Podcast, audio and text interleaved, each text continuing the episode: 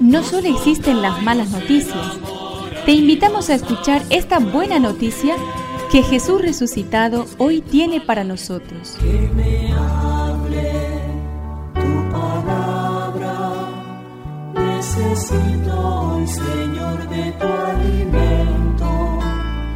Hoy en todo el mundo se escuchará esta palabra. Mateo 25 del 14 al 30. En aquel tiempo dijo Jesús a sus discípulos esta parábola. El reino de los cielos es también como un hombre que al salir de viaje llamó a sus servidores y les confió sus bienes. A uno le dio cinco talentos, a otro dos y uno solo a un tercero, a cada uno según su capacidad, y después partió. Enseguida el que había recibido cinco talentos fue a negociar con ellos y ganó otros cinco. De la misma manera el que recibió dos ganó otros dos, pero el que recibió uno solo hizo un pozo y enterró el dinero de su señor. Después de un largo tiempo llegó el señor y arregló las cuentas con sus servidores. El que había recibido los cinco talentos se adelantó y le presentó otros cinco. Señor, le dijo, me has confiado cinco talentos, aquí están los otros cinco que he ganado. Está bien, servidor bueno y fiel, le dijo su señor, ya que respondiste fielmente en lo poco, te encargaré de mucho más. Entra a participar del gozo de tu señor. Luego el que había recibido dos talentos le dijo, Señor, me has confiado dos talentos, aquí están los otros dos que he ganado.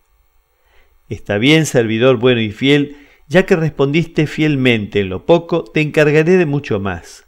Entra a participar del gozo de tu Señor. Luego llegó el que había recibido un solo talento. Señor, le dijo, sé que eres un hombre exigente, cosechas donde no has sembrado y recoges donde no has esparcido. Por eso tuve miedo y fui a enterrar mi talento. Aquí tienes lo tuyo.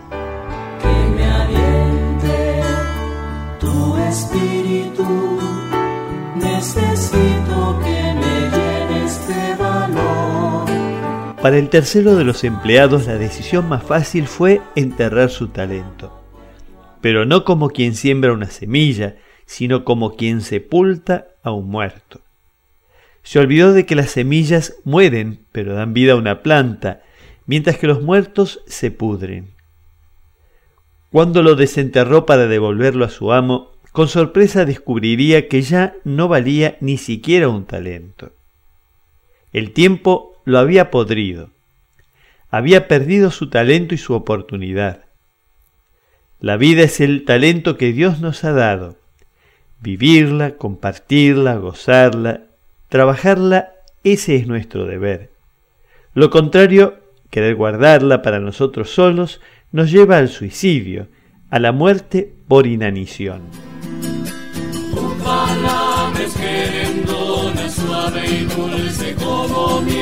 Es una contribución de la parroquia catedral para este año misionero diocesano.